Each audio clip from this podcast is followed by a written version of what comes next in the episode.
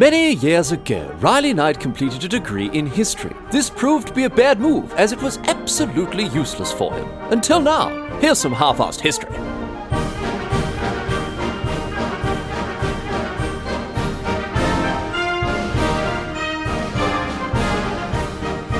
What's going on, mate? Great to have you along for some more half-assed history. This week on the agenda, going to be having a chat about one of the most famous con men in history, a bloke I'm sure you've heard of, Charles Ponzi.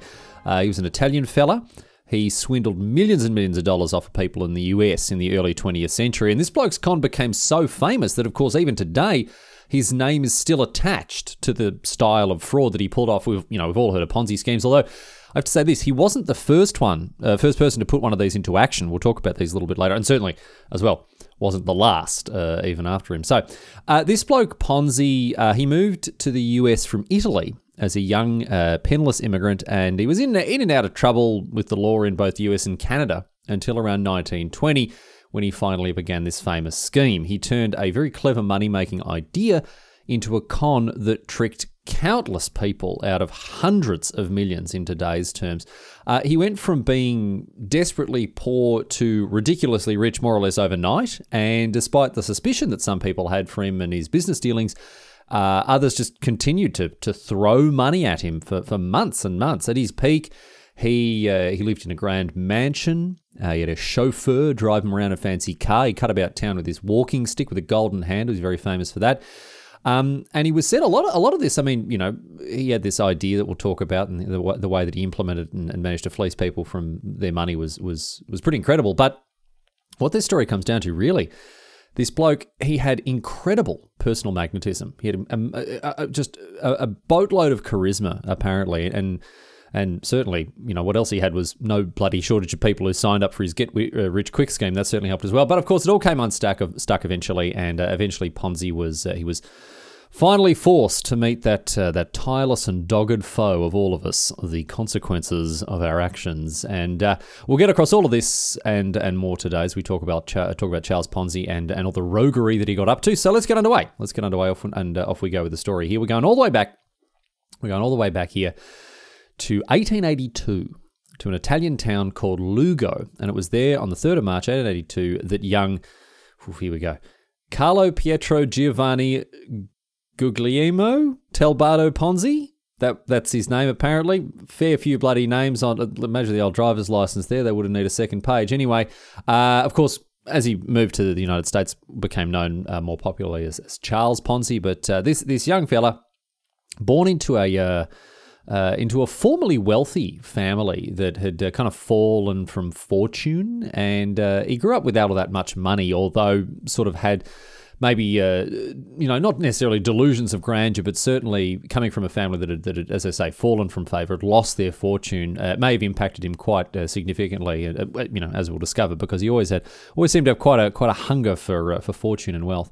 Anyway, as a young man, you know, he's grown up, and then eventually he became a he became a post. He actually worked as a postal officer for a while, but eventually got him, himself a position at the University of Rome as a student. But rather than study, he actually he, instead of doing that, he just cut about with his mates, with all his rich friends, spending what little money he had very freely. And so after four years, he was left not only without any money, but also without a degree. Now, obviously, as I've said, he wanted to seek his fortune, and so what he did, he did what many other people did around this time, around the turn of the century. He decided to travel to, to the United States. Uh, young Ponzi had heard stories of the wealth that could be made across the Atlantic, and you know, plenty of other Italian immigrants had returned with full pockets and uh, you know these these tales of success. And so Ponzi he decided that he was going to try his luck. In 1903, he took a ship across from uh, from Italy to the US and landed in Boston on the 15th of November. Uh, and because he had gambled uh, on the ship, he'd gambled away all the money that he wanted that he'd uh, you know been able to take with him. Uh, he went ashore with two dollars and fifty cents to his name. That's all he arrived on the shore of the shores of the United States with. that'd change, obviously, but not straight away. Not straight away. His his millions have still got years and years before they before they arrive. Uh, there are a couple of adventures he had over the next 16 or 17 years before the days of the Ponzi scheme itself. He took whatever work he could find up and down the east coast of the United States. Uh, for instance, at one point he was uh, working washing dishes at a restaurant. He actually used to sleep on the restaurant's floor overnight.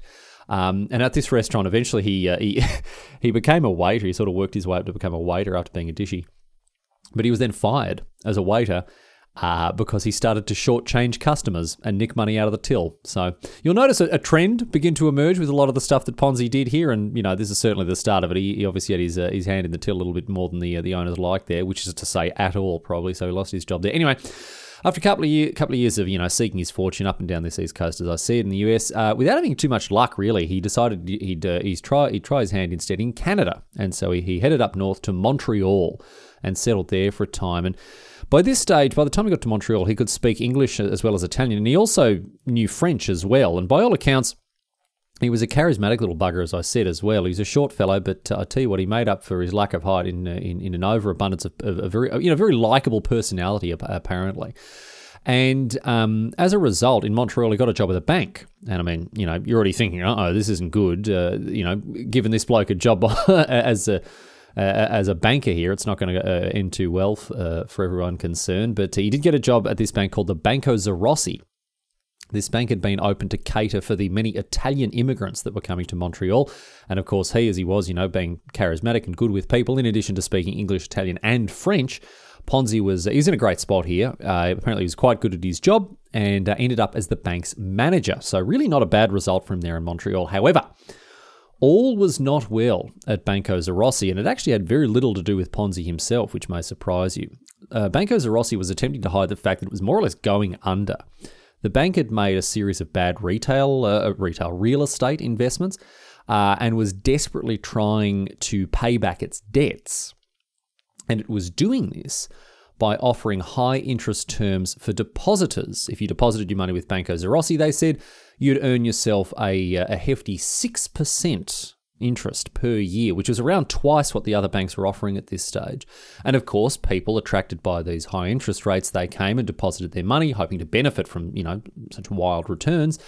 And their money was immediately used to service the bank's growing debt. This sort of thing is often referred to as robbing Peter to pay Paul, and it is the cornerstone of a Ponzi scheme but as you can see, it's been around for a long, long time, well before Ponzi. But this is how Banco Zarossi was trying to stay afloat at this stage by attracting new investments in order to pay off old debts, and it is not working. In fact, the bank did end up going under not, not too long after this, uh, and its owner pocketed as much cash as he could before fleeing to Mexico. So, nice one there. But Ponzi, on the other hand, he's, uh, he's back to square one. He now has no job, the bank's gone under, he's got no money, and no clear prospects as to what he should do next.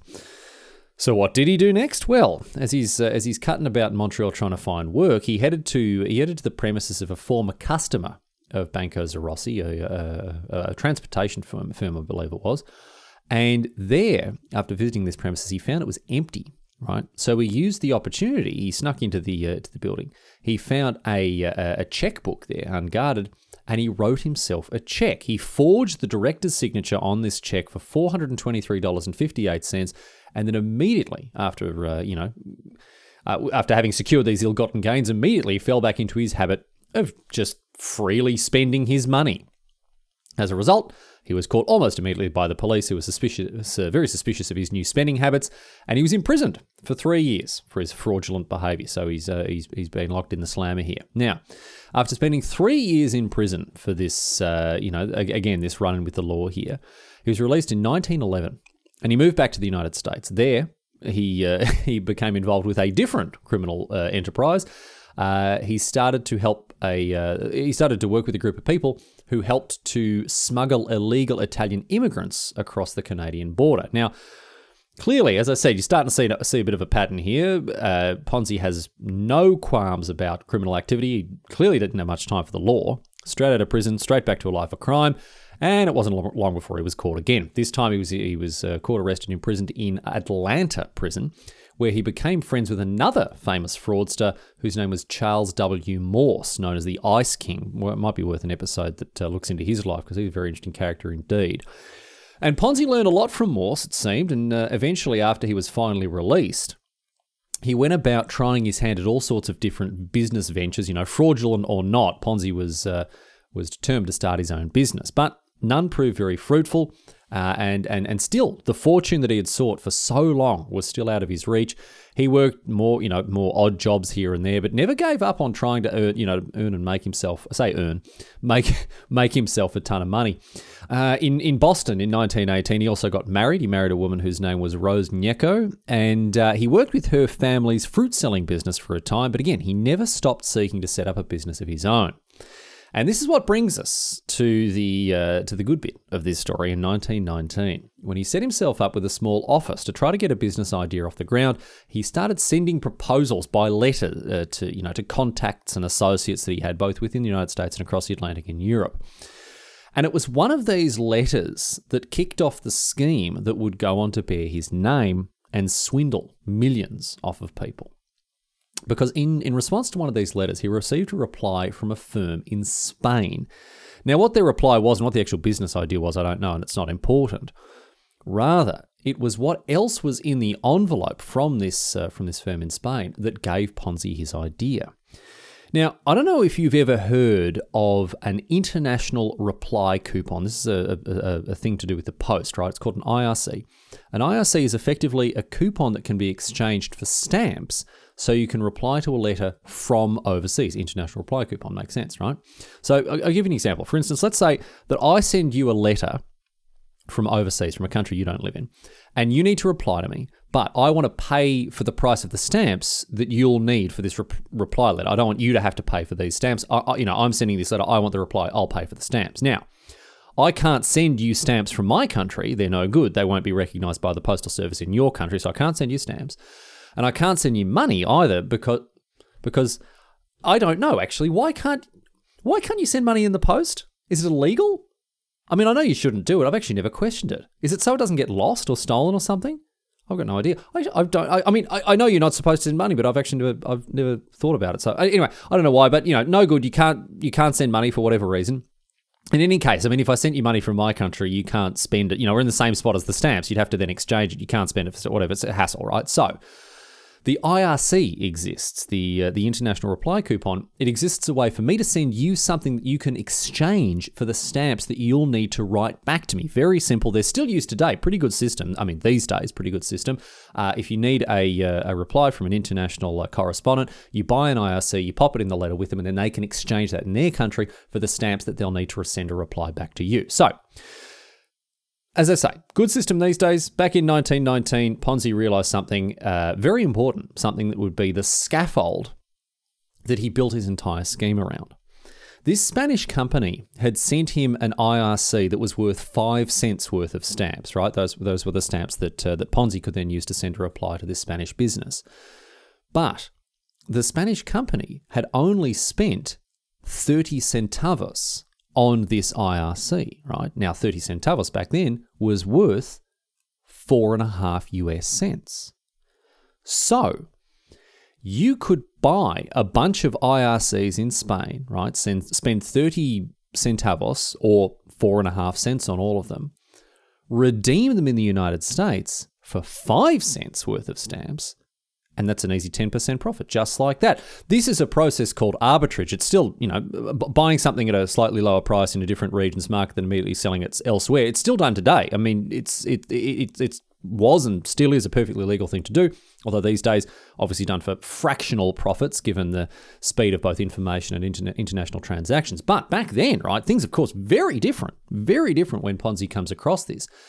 Ponzi realized that 10% Small potatoes. We could do much better than this. Other European economies that had been devastated by the First World War had rampant inflation. They would have even more valuable IRCs, which is to say, even less valuable IRCs, right? You understand? Because they'd be even cheaper to buy and therefore offer a higher profit margin when they were redeemed for five cents worth of stamps in, in, in the United States. So, luckily for Ponzi, Italy, the nation of his birth, was one such country that sold IRCs at absurdly low rates. Never mind a 10% profit margin on the IRCs here. If you bought an IRC in Italy and redeemed it in the United States, you are up 400%, right? So, conceivably at least, you could buy thousands of Italian IRCs, exchange them for US stamps, then sell the stamps at face value and make a massive profit.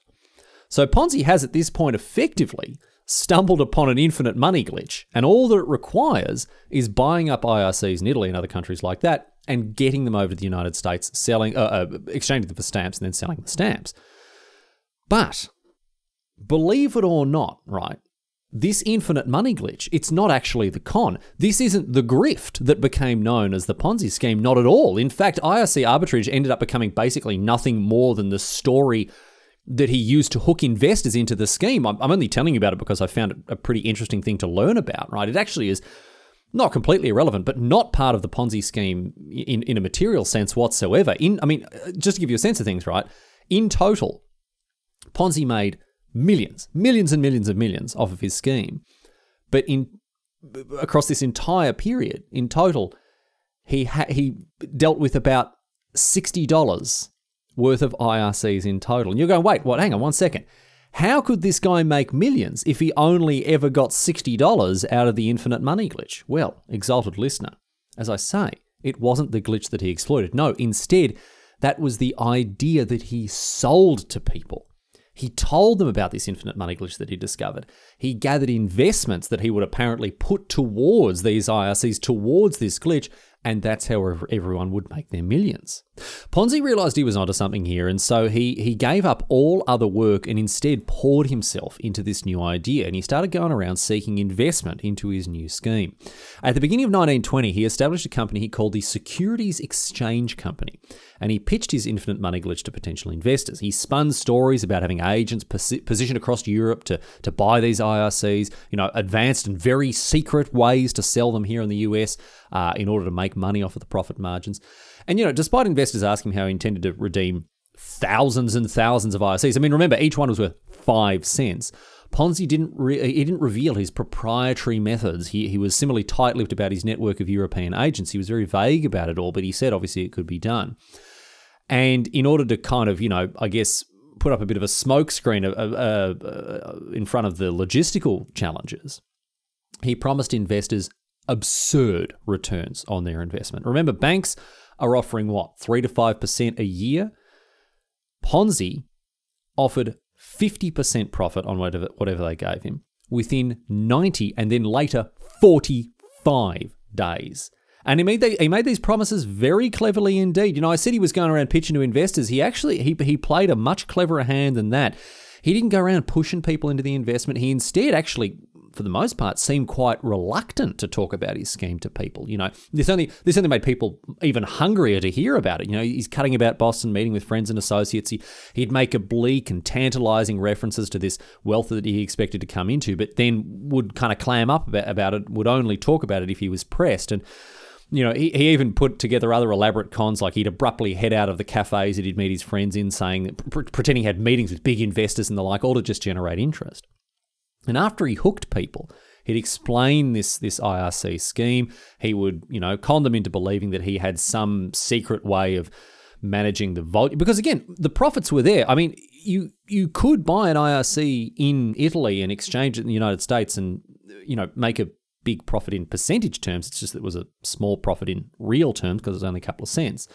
But he convinced people that he had this way to do it on a on a large scale, and people started falling for it. I mean, not many to begin with, to be honest, you know, it wasn't too many, but Ponzi, talk about his IRC scheme, convince people as to how profit it would be, offer them these, you know, too good to be too true, too good to be true terms, the 50% interest on all investments. And he did manage to get a couple of investors. Started off small enough, as I say, in, in relative terms. Within a month, he had raised uh, he'd raised around 1,800 US dollars from 18 investors, so about 100 bucks each. And he continued to seek out more and more investors after this first round had come in. But then, right, and here's where the Ponzi scheme really begins.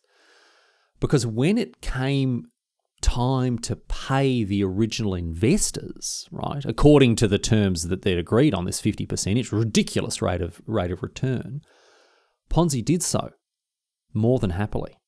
People couldn't believe it. This Ponzi fellow with his IRCs, he was as good as his word. He's paid them back 50% interest on these short term investments. They've given him 100 bucks. He's given them back 150 in, in, in three months or in six weeks. It's unbelievable. People cannot believe that this bloke is making this kind of money, and they're thinking, bloody hell, he obviously knows something that we don't, and the investments start to pour in thick and fast, right? I mean, as I say, at this point, banks are paying 5% a year on deposits, and here's Ponzi paying 50% in weeks. Now, how was he doing it? It wasn't with the IRCs. We've already talked about that. I mean, as, as I said before, he only ever used about sixty dollars worth of uh, worth of IRCs. This his entire uh, as the entire scheme continued. So how was he making this? Where was he pulling this fifty percent return on all of these investments from? Well, you may have already figured it out because the the backbone of a Ponzi scheme, right? This is the way that they operate. He used the money from new investors to pay the old ones. Simple as that, right? Someone comes, they give him a hundred bucks, and then you know the next hundred bucks he gets off the next person. He takes fifty dollars out of that to pay the first investor off the uh, their hundred plus the hundred and fifty that's uh, that's come back in. All of a sudden, he looks like a genius because he's paid these people back their money. All the while behind the scene, it's the scenes. It's just a it's a big house of cards. It's not built on anything, right? It's just moving money around. No money is actually being made. It's just money that's being moved in from new investors. And that is a Ponzi scheme. But people fell for it. It made him seem legitimate that he was able to pay out this money straight away after the, you know, the terms of the agreement and at such exorbitant interest rates. It made him seem like he was making money hand over fist with these investments he'd been given. And of course, this then had the effect of making him seem like he was the sort of person you'd want to give more money to. And so as more money poured, you know, started pouring in, not too long after this entire scheme kicked off, right?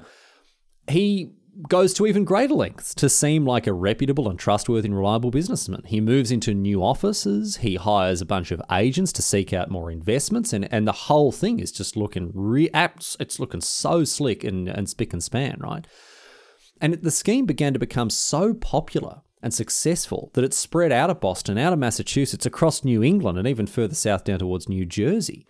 From February to March, just to give you a, a bit of a context of how quickly this thing grew, right? From February, February to March, remember he, was, he started in January. February to March, he went from $5,000 worth of investments to $25,000 worth of investments. And from May to June, he went from $420,000 worth of investments to 2.5 million. People could not get enough of this little bloke and his financial wizardry. He was making money like you wouldn't believe, offering them massive returns on their money and living up to this promise that he'd made to make them rich. But of course, as I say, he wasn't actually making any money at all. I mean, remember, he only ever bought, what, 60, 60 bucks worth of IRCs. All he did was use new money to pay out older investors, robbing Peter to pay Paul. This is the classic Ponzi scheme, although, as I say, not the original I mentioned. It's, it's probably worth noting at this point. Um, a couple of people had done schemes like this before, although not for the outrageous amounts that Ponzi ended up doing it. Uh, the first reliable historical record we have of a Ponzi scheme uh, happened in Bavaria in the back half of the 19th century, a woman whose name was Adele Spitzeder. She set up the Spitzedersche Privatbank, uh, which did exactly this, although I think the rate of return she offered was something like 7 or 10%. And uh, similarly, there was a woman whose name was Sarah Howe. She, does, she set up a bank for unmarried women in America and uh, and she used it to operate again another smaller Ponzi scheme, much lower rates of return between between seven and ten percent. Uh, but, but, you know, eventually they came unstuck as well. We'll talk about exactly why in a little bit. But uh, uh Ponzi, even though the scheme is named after him, certainly the idea of you know robbing Peter to pay Paul is, is not a new one. It's just it was put to a whole new scale under this bloke Ponzi. Um, anyway, so these promises, right, that he made to uh, to people to return a fifty percent interest on their investments. Right, these promises that he made were by and large kept. And this is the reason that the, the scheme seemed so profitable and seemed so reliable is that people were and the reason um, there's some hesitance in my voice here, there's hesitancy in my voice, which you'll understand in just a second. People were coming back and they were getting back not just the principal, but also the interest that was promised to them. But people weren't actually. Here's the thing, right? Ponzi was certainly very able, certainly very willing to give people back their money when when they asked for it. But he took advantage of the fact that no one really wanted to.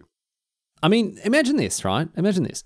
You've gone to Ponzi, you give him a thousand bucks, And then a month and a half later, he comes back and he's ready to give you. I mean, he's got it in his hand. He's got the he's got a hundred. He's got one thousand five hundred bucks ready to give you, just as promised. You gave him a thousand. He gives you back one thousand five hundred dollars in in a month and a half.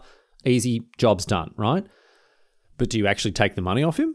No, of course you bloody don't. Absolutely not. You reinvest it because in six more weeks you reinvest that you know fifteen hundred bucks, and he's going to come back to you with two thousand two hundred and fifty, even more. You're going to be making more and more money. And I mean, bloody hell, you might as well give him more money on top of the original uh, put stuff that you put in invested, right? Because this bloke is obviously onto a good thing.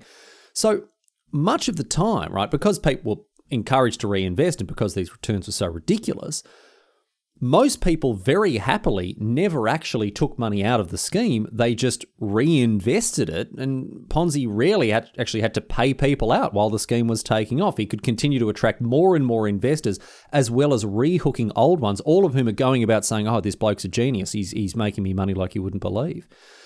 Now, of course, a system like this is completely unsustainable. It needs an effectively infinite amount of money and new investors to sustain itself. And you know because Ponzi and his sixty dollars worth of stamps aren't going to cover these investments, are they? Certainly not. No, there is no economical viability to a Ponzi scheme. It is instead only the appearance of viability, the appearance appearance of financial brilliance, of, of wealth and prosperity, the appearance of your investment being safe and reliable and, and available to you at any at any point, right? If you do want to cash out.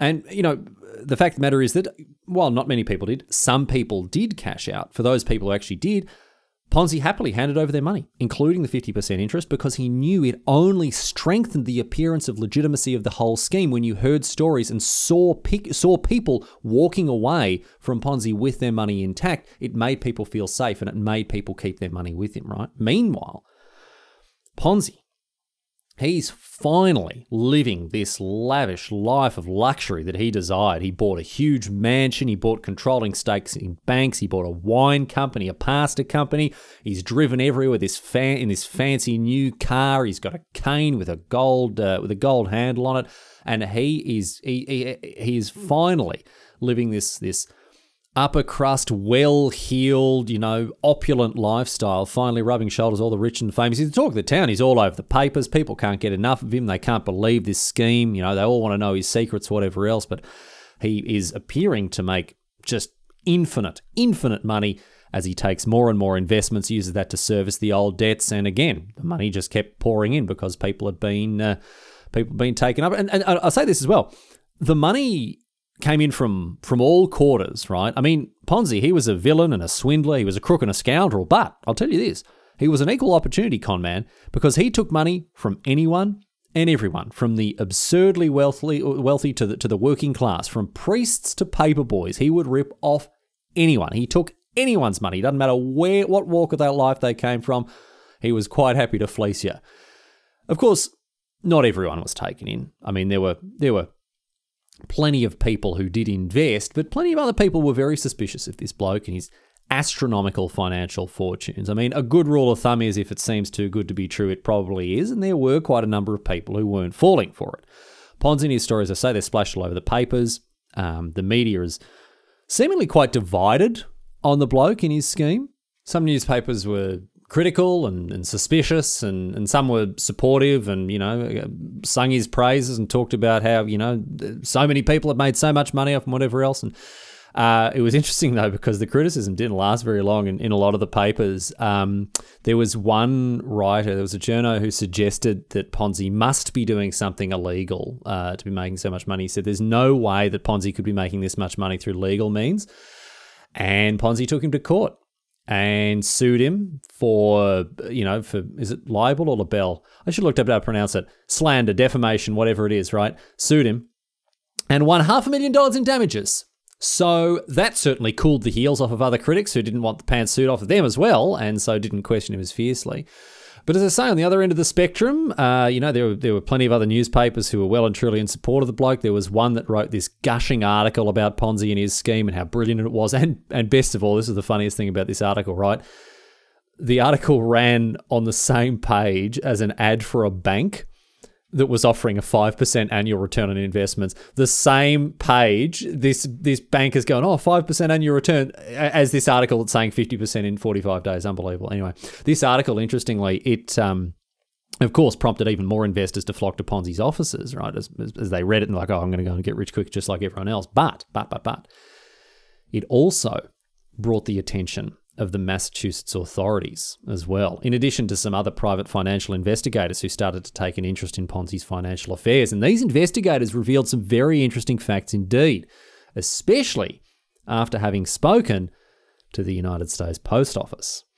The Post Office told these investigators, they told them very clearly, that there were no notable tradings of any IRCs anywhere within the US. You know, they, they, they weren't being bought and sold at, at a higher rate than, than usual, right? But on top of this, the post office pointed out that if Ponzi actually had wanted to take advantage of this infinite money glitch that he discovered and pay people out properly with it, right, he would have had to have bought and sold over 50,000 IRCs just to pay off the initial 18 investors. So the first 18 people that came to him with that uh, with the $1,800, that would require buying and selling 50,000 of those coupons. And if you need over 50,000 to cover the investments of just 1800 bucks, imagine how many you'd need when you're taking in $250,000 a day. I mean, you don't have to imagine, I'll tell you, it's around 160 million. That's the estimate. 100 and 60 million IRCs would have been required, buying and selling these little five cent coupons, right, would have been required to cover all of the investments that Ponzi had at his, uh, you know, all of the money that was tied up with him uh, at his scheme's peak, right? And just to put things put things in perspective here, when we're talking about 160 million of these things, right? There were only 27,000 of them in circulation in total.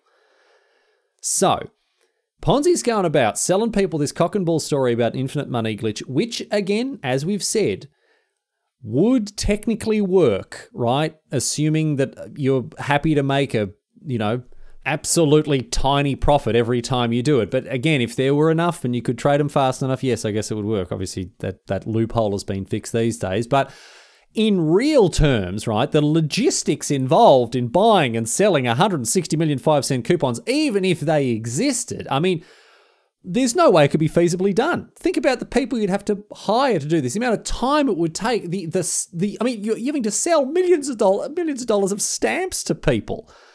I mean, once this stuff started to come out, once these investigators and these journalists started to make their, uh, you know, their findings known, uh-oh, people are starting to wise up to Ponzi's grift here. And when these findings, as I say, were published in the newspapers, people made a run on Ponzi's security exchange company. They wanted their money out of that thing because they thought, bloody hell, this is all going to go belly up, and I don't want to be caught when it does. But you know what Ponzi did? There was a mad rush of people went down to his offices, queuing queuing round the block, right, wanting to get their money out of uh, out of his company. What did Ponzi do? He paid them out. He paid them out all the people that wanted to withdraw their investments, again giving all the appearance of confidence and reliability with his scheme. He paid them out. And as he did so, he bought food and drink and, and, and, distributed to the people who were waiting in the queue, chatting, laughing with them, going around talking. I was asking why they wanted to bring it out, talking about that sort of, you know, just again, working the charm, handing out the, you know, the coffee and the sandwiches and the donuts and as people are waiting. And sure enough, people start to lose their nerve. Why wasn't he panicking? Why, uh, you know, all these people that are cashing out, are they the fools? Are they the fools to, to be turning their backs on the hefty returns that Ponzi is offering? This bloke's here, he's handing out food and drink, he's, t- he's chatting with us all. He should be pulling his hair out if this whole thing is, uh, you know, is about to come tumbling down, but it wasn't. And as a result, of course, right, despite, I mean, he did pay out a lot of money, paid about $2 million in the wake of this article of, of, these revelations coming out, right? But Ponzi held on to most of the money that his investors had, had, had given him. And most of these investors, they stuck with him. Even people in the queue, they walked away. They said, "Oh, you know what? He's got it. He's probably it's, it's probably all right." And so, while there were some lucky people that they they did, they cut and run. They got their money out of there. Many other people were, were fooled. They were hoodwinked by the calm charismatic confidence of Charles Ponzi as these uh, these revelations came to light. He's just he, he weathered the storm, paid out the people who wanted it, and lots of people were like, actually, you know what? There's probably nothing to worry about here. But of course, there was very much something to worry about here, and unfortunately for Ponzi. the government began to take a renewed interest in Ponzi and his affairs as we head into July and August now. And, uh, you know, as, the, as they began to uh, start to look into some of his bookkeeping, start to, you know, maybe audit the bloke and his company a little bit, they found that his systems were, uh, well, it mainly involved writing people's names on index cards. Ponzi hardly had any right records at all and obviously couldn't account for all the money that was supposed to have been managed by his securities exchange co- uh, company. This whole thing was so slapdash, and of course, the lack of a real paper trail obviously helped to hide the fraudulent nature of the whole scheme. And at this point, right, with this renewed public and government interest and the suspicion that was mounting, Ponzi made a grievous error. Although he wasn't to know it. He wasn't to know it when he did this. He hired a publicist. He hired a publicist in an, in an effort to manage and turn around the public opinion, which he worried would turn on him properly.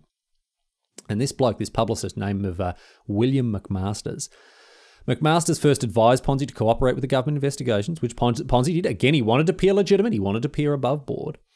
But as McMasters learnt more about Ponzi and his scheme and investigated further, I mean, as someone who was hired by the bloke, things didn't break the way that Ponzi might have hoped when hiring a publicist. Because rather than try to turn things around, McMaster realised that this bloke was up to no good. He realised he was a, a, a, crook and a fraud and a swindler and, and very likely a criminal. And McMasters ended up coming out publicly and announced Ponzi to be, in his words, hopelessly insolvent. McMasters re- uh, revealed to the world that Ponzi's claims to have, you know, have $7 million in liquid cash ready to pay out at a moment's notice were not only false, but that Ponzi was actually in debt to the tune of $2 million, not including the interest that he'd accrued on these debts, which would take it up to about 4.5 million. So he had no liquid cash. He had about 4 million tied up in assets, the house and whatever else, right? And he was in debt to the tune of 4.5 million bucks. Now, when McMasters came out with this, not the sort of thing you want your publicist to do on the on you know the best of days here, but McMasters he came out with all this all this news, and there is another run on the Securities Exchange Company as more people they go, nah, you know what? This time I'm definitely getting my money. I'm not I'm not I'm not taking no for an answer. And again, Ponzi, he tried to pay him out, but now he's running into trouble. He had been bailing himself out. You'll remember I said before that he bought some controlling stakes in in different banks. I think between four and five, roughly five banks. I think he was he was he had heavy heavy investments in, and he had been more or less forcing these banks that, as I said, he had a controlling stake in to give him loans, exorbitant loans, right? But you'll remember that I said that a Ponzi scheme needs an infinite amount of new money to sustain itself. Well, even these loans that he was giving himself uh, from the banks that he controlled, even they weren't enough to inject enough money into this Ponzi scheme to keep it going. And the piper had finally arrived. Doesn't matter how many times you rob Peter to pay Paul, you can't rob Paul to pay the piper. Ponzi attempted to defend himself. He claimed that he still had great secrets about the, you know, the uh, the ICR scheme that he still claimed was running smoothly and effectively. Still said he had all this money. He refused to tell anyone how he was making it. Of course, he. I mean, there were two reasons for this. One, he claimed that the method for you know the money making that he had was proprietary secret information. It was, you know, part of his business and he wasn't going to tell anyone. And the second reason was that he wasn't bloody doing it in the first place. And so he couldn't tell him, could he? Anyway, it all came unstuck for Ponzi after this government and media attention in August. The, the, authorities they cut off his supply of money by seizing the banks that he controlled. They just grabbed them, they froze his assets, and uh, and said that any or any uh, any checks that had uh, been written by Ponzi were not to be cashed. So they cut off his uh, cut off his supply to any kind of money.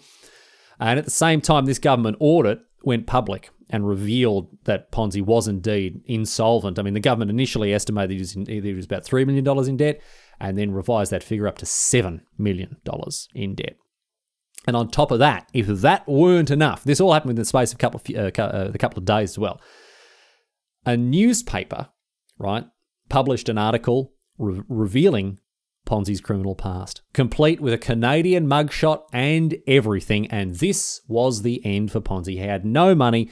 He'd finally been revealed for the con man, the criminal that he was, and the whole scheme was blown wide open. And as a result, he surrendered to the federal authorities on the 30th of August 1920. He had made millions, millions and millions in just over half a year, but finally came unstuck because, as we know, Ponzi schemes are ultimately unsustainable. The people who had invested in these schemes, these poor, uh, these poor people had been taken advantage of. There was an effort to try to, you know, return as much of their money as possible, but obviously much of it completely disappeared in, in, in smoke, been spent on stuff, whatever else.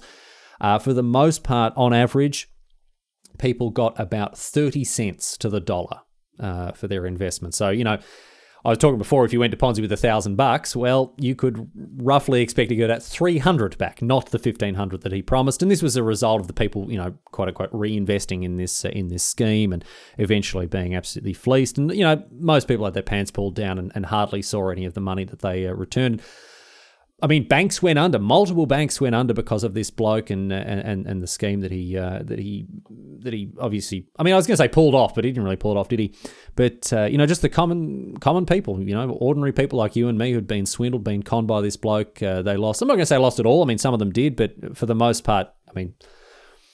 A minus seventy percent on your investment is not really what you're looking for when you start to, to to get into you know into financial affairs. Anyway, Ponzi, as I say, surrendered himself. He was arrested, he was charged, and he pled guilty to 86 counts of mail fraud, for which he was sentenced. Now, I'll just remind you here, right, as before we get to the sentencing here.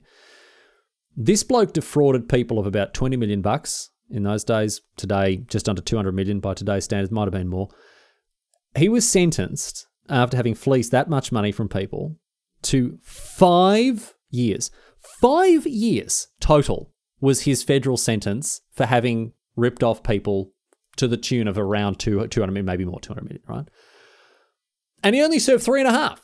He was released from federal prison early before his full sentence had even been served. So, interesting idea of justice there. But as soon as he was released, here's what's interesting. As soon as he was released, he was arrested again and charged once more, this time with 22 counts of larceny in the state of Massachusetts. He had been arrested, charged, and tried by the federal government but now it was Massachusetts that was coming after. Now, Ponzi, he argued, he said, no, this is double jeopardy. I'm being tried twice for the same crime here.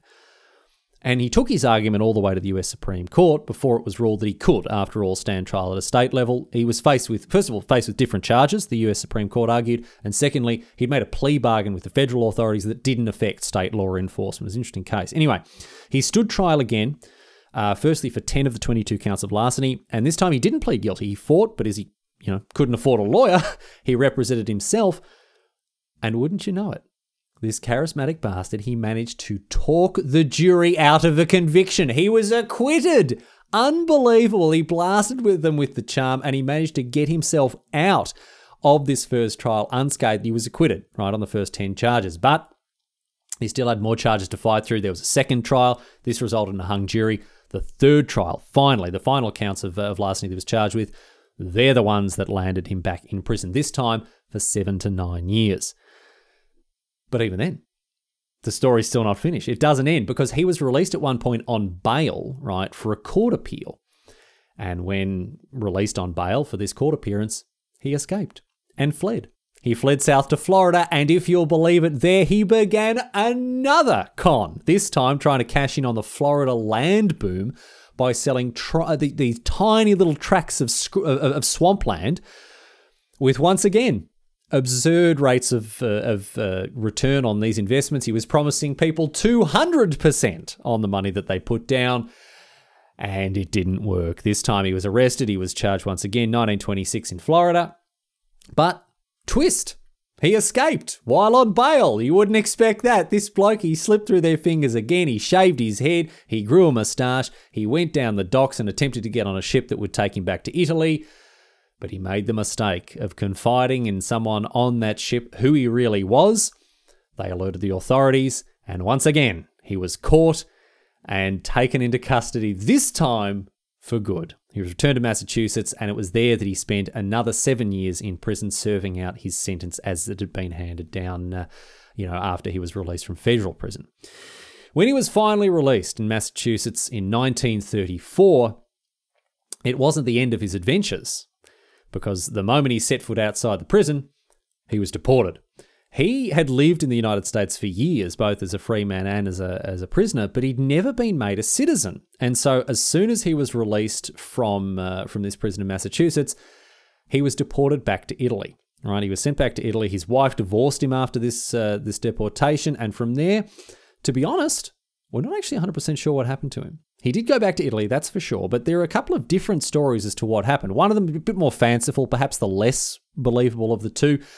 Um, uh, this one says that he conned himself into a high ranking financial position uh, in Mussolini's government. I mean, yeah, of course he did, uh, but then was discovered as a fraud and fled to Brazil as a result. Another story, which seems to be a bit, better research based on what I saw, um, uh, says that he got a job with an Italian airline that transported uh, supplies between Italy and Brazil. But then the Allies shut down um, this airline with the outbreak of the Second World War. Ponzi was stuck in Brazil.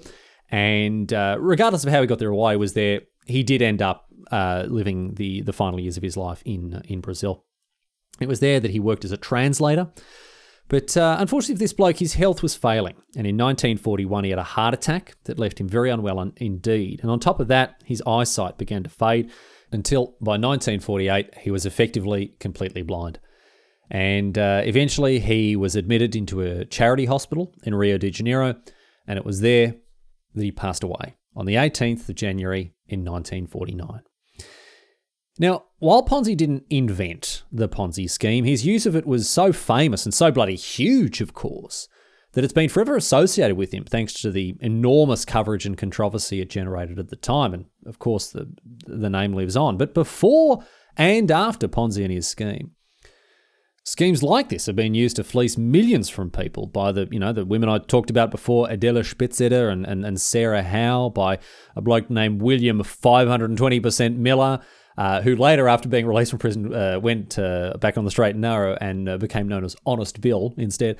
Um, Miller may have actually inspired Ponzi. That, that's not been properly confirmed, but uh, the exploits of Miller and his Ponzi scheme may have actually had some influence on uh, on Ponzi we've talked about here. But even you know in in the modern era, all the way through to the seventies, the Swedish Ivar Kreuger, the Russian company MMM in the nineties, and of course the biggest fraudster in history, Bernie Madoff whose Ponzi scheme, and it was just an enormous Ponzi scheme, swindled $65 billion out of people.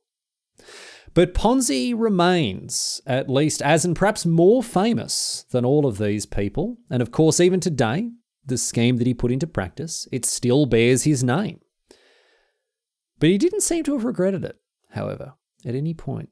Because in the time just before his death, he did one last interview with an American reporter, and here's what he said Without malice aforethought, I'd given them the best show that was ever staged in their territory since the landing of the Pilgrims. It was easily worth 15 million bucks to watch me put the thing over.